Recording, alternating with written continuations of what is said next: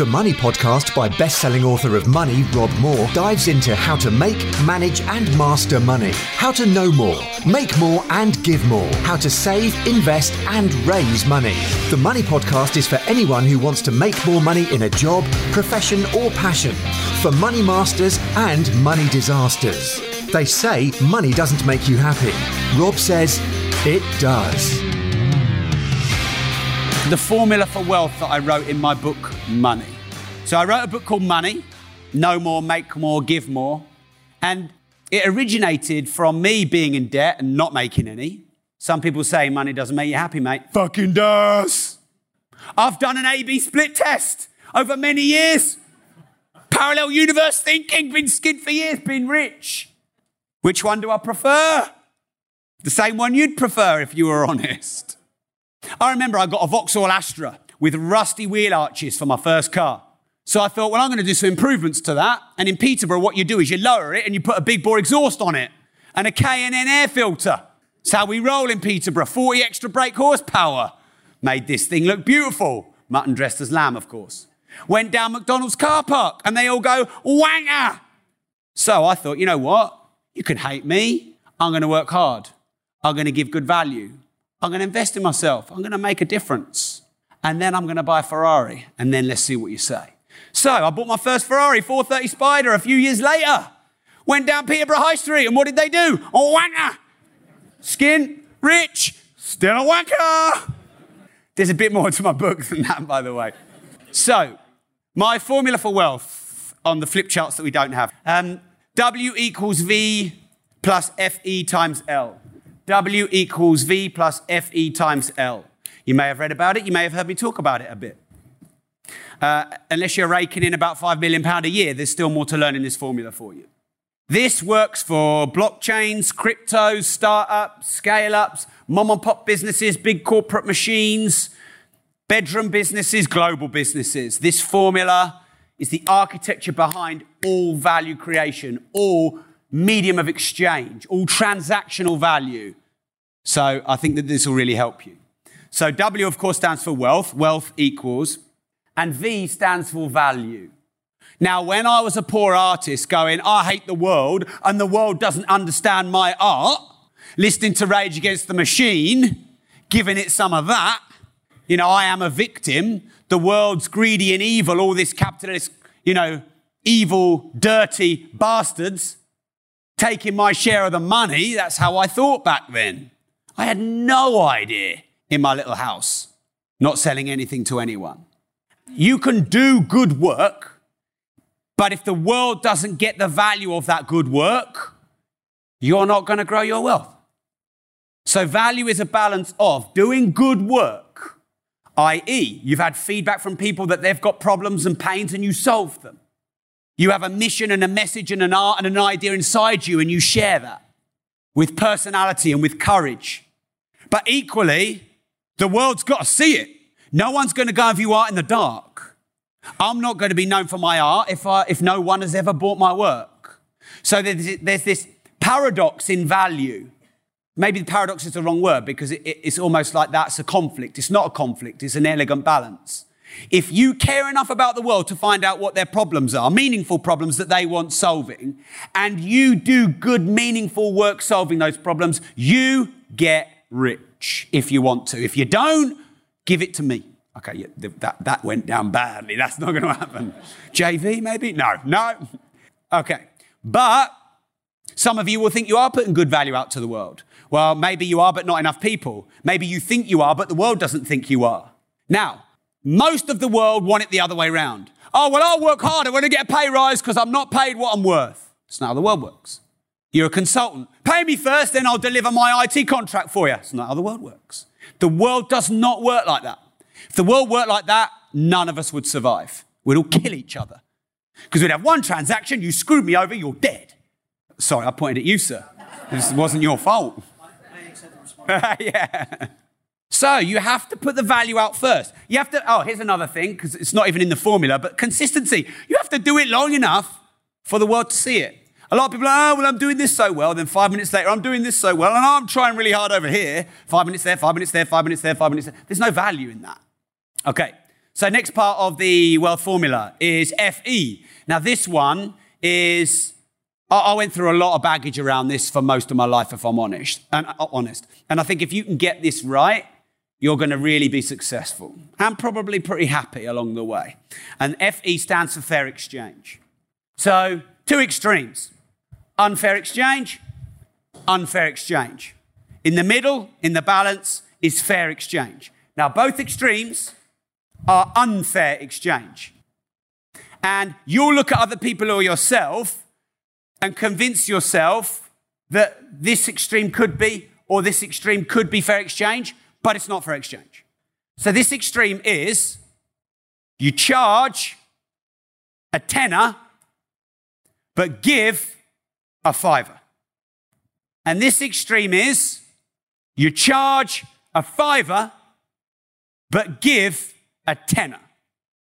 Artists and creatives, people like me in my old days, we're often doing this, getting year by year more bitter and resentful to the world.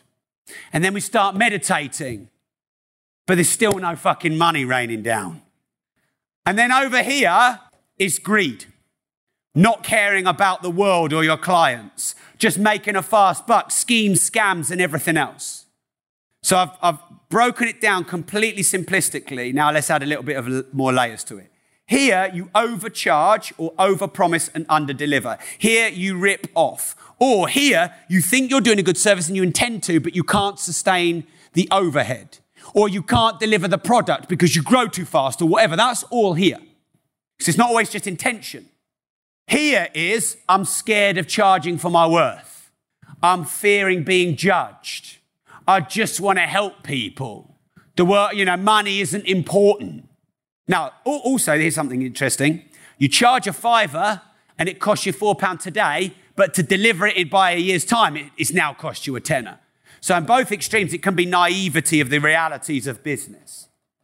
But here's the thing if you undercharge for your work, you can't sustain your overhead because you haven't put enough profit margin into your fees. So then you go bust, and the client that you cared for to give them a discount, you've now screwed over because you've gone bust and you can't serve them. How's that any better than upfront being honest and ripping them off? Remember, I'm not judging, I'm, I'm just saying. So if you relate more to this end, you need to increase your fees. You need to not just think about what you've done today or last year or the last three years. You need to think about what you've done your whole life school, university, the travel, the education, the successes, the failures, everything that you've ever done in your whole life should be worked into your fees. And if it's not, they're probably too low. Now, of course, there's that fair exchange, isn't it? Because if you go, oh, well, Rob said, and now you're whacking your fees up and they're ridiculous and you, the value doesn't equate, remember back to the first part of the equation, you're going to be over here. But the Sultan of Brunei pays £5,000 for a haircut, and Roman Abramovich commissioned a boat which is going to be somewhere between 300 million and 1 billion. Patek Philippe's are hundreds of thousands of pounds. Richard Mille's are hundreds of thousands of pounds. Hypercars in the millions. If I were to encourage you to do anything, it would be to be on the side of expensive because you can always drop your price, but you can't do it the other way around. Let me give you a reverse discount. I've changed my mind. Bargain, double the price. Doesn't work. Although if you're married long enough, it feels like that. Okay, are you in true fair exchange? Now, at the moment in the world, I don't think we've ever been as connected with the world and as interactive with clients, followers, fans, consumers, critics, trolls, haters, and wankers. The whole lot like within a nanosecond or the speed of light. Well, I, I put it, it's about 188,000 kilometers per second, something like that, the speed of light. That's how quickly you can connect with your customers now. So if you're telling me you don't know what their customer, your customers' problems and pains are, you're just not watching, you're not listening. You simply go in and ask them what do they want. And where you get the majority, you give them that. Okay, Final one on the wealth formula then. So that's fair exchange. And then finally, the L is leverage. Now, I wrote another book called Life Leverage. Oh, well, you can't truly leverage, Rob. No such thing as passive income. Ask Slade about passive income. In 1970 something, they wrote a really shit Christmas number one that you're now singing in your head. and they've been earning half a million quid a year since. Fuck it, I'll pick up a guitar. Gratuitous swearing aside. Leverage is how many subscribers, followers, fans, buyers, users, data. How much of that have you got? Now, Instagram sold for 3.5 billion. They had 15 staff. They sold to Facebook. What was the value in Instagram? The users. The users. Twitter sold pre, no, or raised billions pre-revenue. The users is the value. YouTube, the users was the value that Google bought YouTube. If someone sponsors your podcast, what do they want? Downloads. You've had a thousand downloads, I'll give you 40 quid. You've had 100,000 downloads, I'll times that by 100. You've had a million downloads, I'll times that by another 100. People pay you, the world, VCs, sponsors, pay you for users. Nike, they'll sponsor Maria Sharapova or Rory McIlroy or whoever. Why? Because they're getting to followers, fans, users. Users have value. Every customer, follower, fan, like, share, whatever now to you has a monetary value.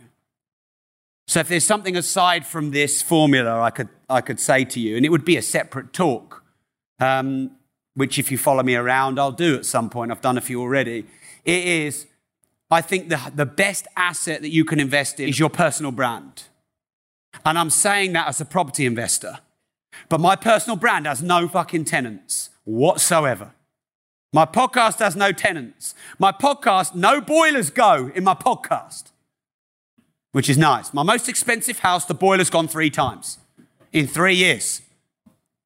So, this personal brand, all of the assets that you have on social media, build them, invest in them. Of course, if you ever launch some kind of crypto or something disruptive to the market, you have users. Okay, so that's L, leverage is that. Now, of course, there's, there's financial leverage, there's time leverage, there's all sorts of other leverage. Read my book, Money, read my book, Life Leverage. That's a talk for another day.